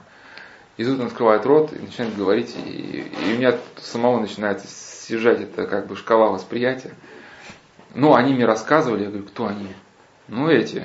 То есть вот э, то, что он в этих, у него, с чего все началось? А в Новый год они э, пошел другу вот этих прекурсоров там китайских там принимали, принимали все новогодние праздники. Но вернулся домой, и то ли он на эти прекурсоры полтора грамма гашиша в этом в кальяне, то ли вначале он через кальян полтора грамма гашиша, а потом прекурсоры. Но если до этого у него были трипы, они э, из трипов выходил, ну то есть в какие-то путешествия там, в иные миры, то он в этом трипе застрял. То есть, кто смотрел этот фильм, фильм «Начало», да, там застревают во снах, не могут разобраться, где. И вот эти существа, которые постоянно в него в трипах приходят, вот как мы ссылаемся, вот есть, да, там вот британская энциклопедия, вот есть там этот, что-то вылетело, как это у нас, там, Википедия, да, там. Вот как я могу ссылаться на Википедию, он сказал, ну вот они же мне говорили, кто они? И он так, что вот для него авторитет вот те существа, которым объясняли о будущем, о прошлом. И он абсолютно потерял грань между реальным, это почему человек, который жена, который должен воспитывать ребенка как, каким-то образом. Вот. Хотя в государстве считают, что спайс это да, ничего страшного кто-то. Но такой человек уже ни к чему социальному, да, его применить уже невозможно. И меня поразила мама, что я сел и услышал очень внимательно. Потому что действительно, если ты его не выслушаешь, как ты сможешь помочь? То есть иногда, не знаю, иногда может кажется излишне внимательно слушать, мне что сейчас кровь пойдет, потому что это человека впиваюсь как удав. Но не то, что я хочу повредить, просто мне важно понять, как говорится, войти в тему. И он так увлеченно смотрит, что его слушаю, ну и что он говорит, а мама в этот момент гримасничает. То есть он говорит, ну вот, они приходят и рассказывают какие-то вещи, то есть помрачительные, но пугающие. И мама, ой, ой, ой, ой, ой, такая, ну, крутит, ну, мне это показывает, что у виска пальцем крутит, что вот все, ну, и для нее, как бы ее сын ее сейчас позорит на данный момент, и она показывая мне, что она здесь ну, ни при чем, что это сын больной, она как бы вот тоже считает, что он больной. И когда он закончил, мама говорит, ну вот что вы скажете, батюшка. Я первый образ вначале обратился к маме. Мама говорит, вы вели себя неправильно. Человек рассказывает проблему. Вы сидите и гримазничаете. То есть вы заранее, да, ну, и мои усилия, ну, все сводите на, на нет тем, что, во-первых, отрицаете проблему, во-вторых, вы полностью ну, пресекаете свой контакт. Да? Ну, какие-то мысли я вот повторил, что если вы будете продолжать себя так вести, с сыном ничего вы никогда не добьетесь. Вот. А потом мы с сыном говорили отдельно, а, может, сильно он одержим, я не знаю. Антон Берестов, когда вы спрашивали наркоманах, являются одержимыми, скажет, что, что нельзя свести все к одержимости. Ну, в основном психологической концепции четко сказано, что есть, да, и болезни, которые там лечатся медикаментозно, есть действительно, ну, так, момент одержимости. Вот, и ошибочно все сводить в медикаментозном область и все сводить к чину отчитки. Но Анатолий Бейс говорит, что одержимого человека нет, это может определить опытный священник. Подчеркивает, только опытный священник, а не, не, не каждый встречный поперечный. Ну и, а, а этого, может быть, сильно он был одержим, может, сильно нужна была читка. Но, по крайней мере, лично его, и он напрягало, что его мама била, и он бесновато. Он хочет ей что-то объяснить, мама, вот у меня такая проблема. Вот тебе там, бес там, бес там. Ну вот тоже мы православные этим страдаем, конечно. Везде видим бесов. Кстати, был, такой даже комичный а, вот этот, э, ну не анекдот, я на, на, на, на, на одной беседе рассказывал про одного вашего бывшего воспитанника, который обладал колоссальной силой, который в одиночку нес пианино на плече. Я рассказываю случай, и там сидит православная Машка. Бесы, бесы. Я говорю, ну почему бесы? Ну,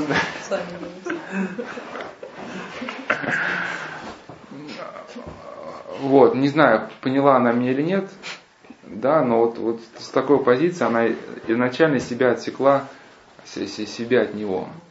Он хочет... Для тех, кто не знает, это Ион. Да. Вот, Ион и бесы. Да. Он, он в одиночку нес пианино, ну да, я говорю, человек ходит, причащается там, угу. какие бесы там, и восстанавливается, что-то иконостас, да, там, работает реставратором. Да, добрейший души человек. Вот, ну, говорю, ну вырос Молдавин, здоровая идея. Есть же такие люди там. Ну вот, э, если эта мама просто со своей позиции не пересмотрит, да, и поэтому, если не пересмотрит вот э, все эти жены, которые, да, имеют э, пьющих алкоголиков, потому что, если же совсем заканчивается, агрессия всегда порождает агрессию, даже невысказанная. Да, и любой контакт человека можно построить только тогда, когда, если бы тоже, да, каким-то образом мы учитываем все то, что, о чем говорилось, Пускай даже мы не знаем на данный момент, э, как нам правильно что-то сказать, поступить или сделать, но э, свойство нашего ума стоит то, что он способен генерировать идеи. идеи. Когда в нас ну, попадает в ум какая-то идея, мы неосознанно уже с этой идеей начинаем работать, начинает видоизменяться. Когда возникает какая-то ситуация, на основе этой идеи у нас сейчас даже рождается какое-то спонтанное решение – и то есть, ну, говорят, есть такое ощущение, что любовь не ошибается. Что если человек просто старается изначально решить ситуацию бесконфликтно, он найдет пути рано или поздно. Ну, первый раз ошибется, второй, потом все равно найдет нужные слова, поймет, как нужно поступать. Но то изначально пошел по другому пути, он будет совершать ошибку за ошибкой. Ну, спасибо внимание. Спасибо. Я хотела сказать, что вот по поводу выслушать и не дать вот сразу реакцию, это вот очень действительно важно. И вот в общении с нашими детьми, особенно это для тех, кто постоянно на, находится, для воспитателей, потому что э, трудно отделить то, что, допустим, ну, эпатажное, или, может быть, действительно то, что как проблема у Олега, допустим, потому что мальчик, он не простой, там есть э, действительно психические расстройства определенные. Э, и нам сложно, может быть, вот в первый момент понять, что за этим стоит.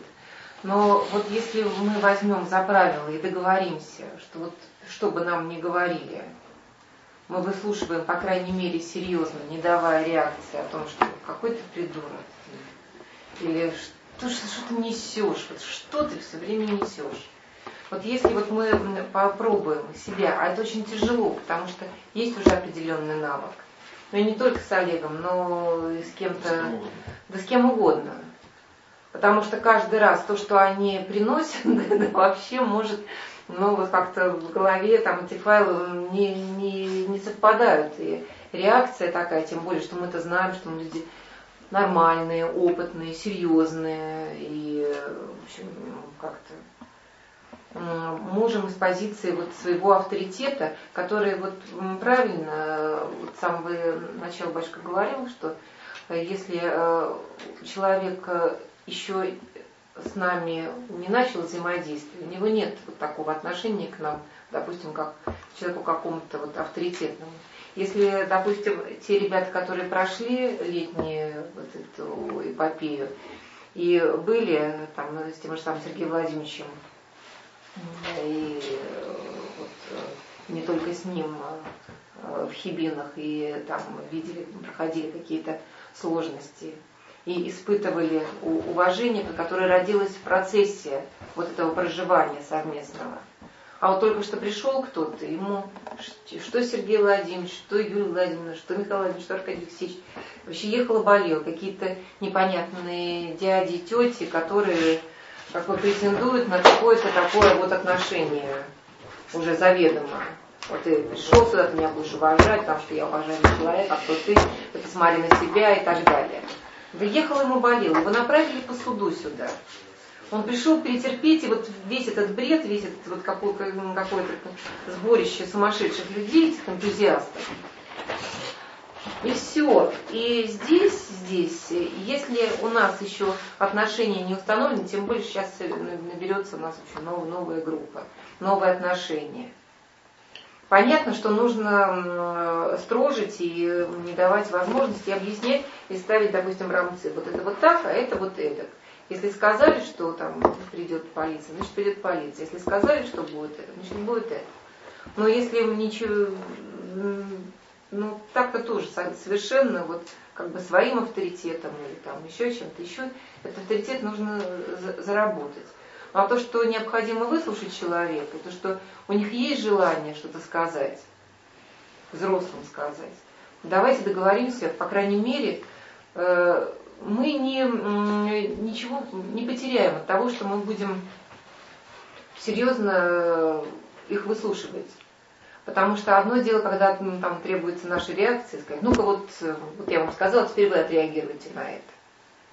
Этого же нет, тогда ну, там, можно всегда сказать, что мне нужно время, надо подумать. Вот. Но, э, или сказать свое отношение к этому. Но, по крайней мере, вот, э, выслушать его терпеливо. И вот нам не хватает терпения. Понятно, что есть расписание. Нам нужно ехать туда, нам нужно ехать сюда, нам нужно, чтобы вот это происходило. И что-то всегда нужно искать, конечно, компромисс, потому что иначе это будет все так растягиваться во времени. Вот. Но в любом случае можно и делать замечания, и можно там, извинившись, сказать, что там сейчас не, не, невозможно, но давай вечером там будет свечка, или там после свечки там, зайди, там, переговорим, ты нам мне, мне расскажешь. Потому что это очень важно, иначе вот теряется вот этот вот, э, вот то хрупкое, то, что очень, очень важно. Их дома почитают за придурков, в школе за просто вот это вот, э, и многие школы там просто молились, чтобы они оттуда свинтили. Вот. И если мы пойдем по такому же пути, ничего не произойдет. И вот я несколько раз приводила слова такого удивительного человека Жана Ванье, э, который Жан Ванье, католик, удивительный человек совершенно. Он создал во Франции первые общины для высокоотсталых людей. Ковчег и Новый Свет. И э,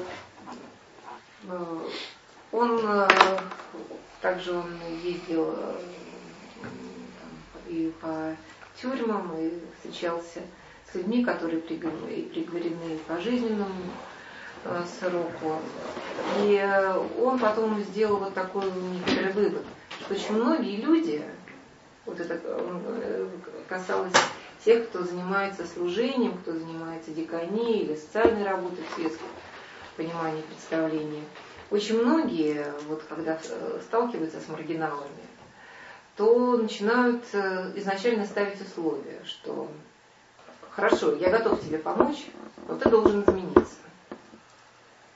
Вот если ты изменишься, я тебе буду помогать. Но если ты не изменишь, я тебе помогать не буду. Он говорит, с какого перепугу, как говорится, взрослый, сформировавшийся человек будет меняться. Э, или ты изменись, я тогда тебя полюблю, как вот многие говорят в семьях. Так вот, вначале все-таки нужно полюбить, потому что именно любовь может позволить вот этому взрослому, раненому человеку что-то изменить в своей жизни.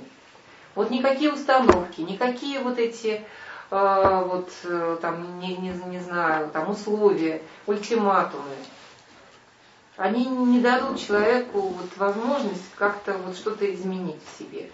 Но вот именно вот, такое, вот такая вот открытость и вот э, любовь даст возможность. Я полюблю тебя, и тогда ты изменишься. Потому что без этого а, трудно, конечно, а, тоже мы говорили с Владыкой Пантелеймоном, что а, он говорит, но если быть честным, мы тогда с Борисом Петровичем в Боре ездили Москву, в Марку Мариинскую обитель. Он говорит, ну я буду, я говорит, стараюсь всех любить, конечно, принимать, понимать, но я не могу, вот я не, не скажу, что нужно вот быть, нужно же быть честным, что я вот Бориса Петровича люблю больше, чем своих внуков. Только Борис Петрович увидел, и люблю его, вот, и, и все. Это неправда.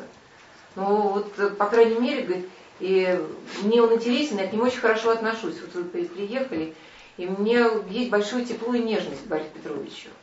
Но это как бы вот изначально. Но потом, конечно, если мы говорим о каком-то таком вот э,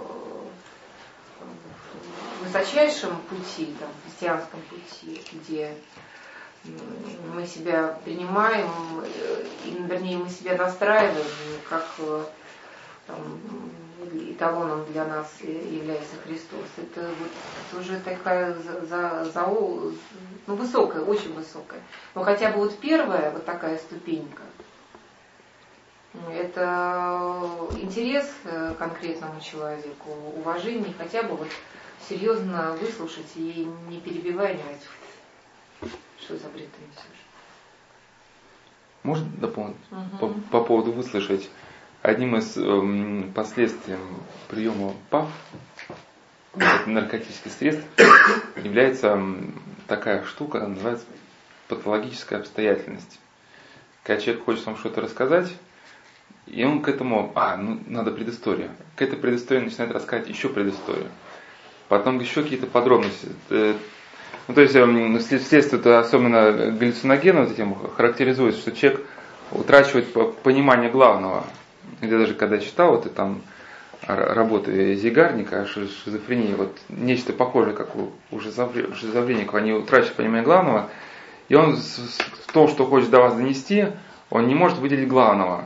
И приходится вот это главному, главные акценты расставлять самому. И э, может быть он доберется до сути, ну не сразу. Но если вы, ну то есть не вы просто, если за, заранее подумать, что то вот эта предыстория, вот эти не связанные какие-то моменты, что это является то, что он хочет сказать, сути никогда не поймешь. Может быть она будет в конце как-то даже заувалирована. А, я во многом очень, если так тоже рассказать просто об одном, у нас есть батюшка один, не буду, не буду называть его имени, но вот он обладает даром выслушать до конца, несмотря на всю свою занятость. Э, я не, не считаю себя каким-то богословом, на самом деле книжек читал очень мало, но все, что я прочитал, это в принципе благодаря ему только. Что он мне никогда не давал возможности остановиться. Там времени стало как мало, и когда задаешь какой-то вопрос, там, какой-нибудь момент непонятный в книжке, бывает, спрашиваешь богословие, ну некогда, ну и слава Богу, ну и книжку раз. И... А он никогда тебе не давал возможность бросить книжку на полку. Говорит, ага, там, ну пойдем в библиотеку. Там, и вот в библиотеке, ну, как бы отвечать тебе по сути вопрос. У меня родители раньше меня в детстве перестал средний совет, потому что они сказали, посмотри в энциклопедию. Ну, раз спросил, посмотри в энциклопедию, два спросил, три энциклопедию. Тоже перестал спрашивать, потому что я знал заранее ответ. Смотри в энциклопедию. Ребенок никогда не будет смотреть энциклопедию. Но он спускался со мной, давал как бы вкратце ответ, но если ты хочешь более шире познакомиться с вопросом, вот я тебе советую такой источник. Вот именно вот эти две главы. И всегда тебе давал какой-то раз стимул ну, дальше. Ну а богословие такая штука, что поначалу, когда прежде чем понять, вот что-то похоже было на эту патологическую обстоятельность. То есть пока еще не сформировалось такое ну, видение, кость, ну, костяк какой-то, корсет – а, ну, мне к тому же вообще тоже, может быть, да, как у этих, может, последствия, не знаю, чего там последствия, но бывает э, мне столько бывает мысли наплыв в голове, чтобы не всегда сформулировать. Но этот батюшка внимательно очень слушает. Один раз только мне сделал замечание, когда мне было не время, время он меня слушал, еще, он говорит, отец Прокопий, ты бы записал бы себя в следующий раз на диктофон и послушал бы, и сам бы на свой вопрос ответил. Но вот и в течение нескольких лет он меня приучил, а, не обличая к тому, что я захожу к нему в кабинет, туда бывает времени мало. Так, первое, вводное к вопросу. Там короткое вводное, сам вопрос. Сейчас мы уже общаемся быстро. Но если бы он, э, мы с этим батюшкой прошли путь, ну там лет пять или семь, ну все, что я в принципе знаю вот, о христианстве, благодаря ему, потому что мне не приходилось лопатить весь этот массив источников, он мне всегда указывал именно то, что нужно читать. Даже какие-то отдельные страницы, отдельные какие-то статьи из дореволюционных изданий, буквально вот, где вот именно ответ на какой-то конкретный вопрос. Но если бы он заранее а, вот это оборвал бы, да, может быть, эти первые неумелые там попытки, какие-то вопросы, соответственно, не было вот этого там семилетнего пути никакого бы. Оно бы все так умерло. Вот. И хотя многого-то и не требовалось, да, просто выслушать, выслушать до конца, понять. А вопросы бывают вообще там, ну вот, как я говорил про это Иринея Леонского, особенно если там первые века христианства, вот эти христологические догматы, там бывает, это, это так еще не завернется. Но он не говорит, что я вот такой большой человек в монастыре, ты меня такой ерундой отвлекаешь. Все важно, потому что сегодня человек задает глупый вопрос, ты его не отвергаешь. А через два года он вырастет, начнет задавать умные вопросы, а через три станет вашим ближайшим помощником. И вот, в принципе, этот батюшка даже пришел в монастырь, он был единственный, кто у нас имел такое образование. И потом только стали требовать, чтобы священник э, перед рукоположением закончил семинарию. И вот такая терпеливая его позиция закончилась тем, что раньше он приходилось делать самому. Что он как бы взялся за воспитание вот, послушников, там, вот, иноков – терпеливо несколько лет просто выслушивал, отвечал на вопросы, самые, может быть, банальные, но всегда давал стимул человеческого роста. И постепенно он окружил себя помощниками, которым можно приедет какой-нибудь, да, там, профессор, там, а вот, ну, если его верить, а вот как же вот это солнце, да, там что-нибудь такой вопрос, там, забубенный. И он уже не будет тратить время сам, потому что он уже специально для этих целей воспитал человека, который ответит на любой вопрос. Да, еще какой-то момент. Вот он уже воспитал человека для этих целей. То есть он накружил себя именно, нагрузил людей интеллектуальным багажом. Да, и, соответственно, как бы и уровень монастыря поднял, и себе дал, его не завалило вот этой какой работы. Мы даже не знаем, где вот эти наши помощники ближайшие есть. Не может быть рядом, может быть понабросано. Просто мы им шанса, может, не даем.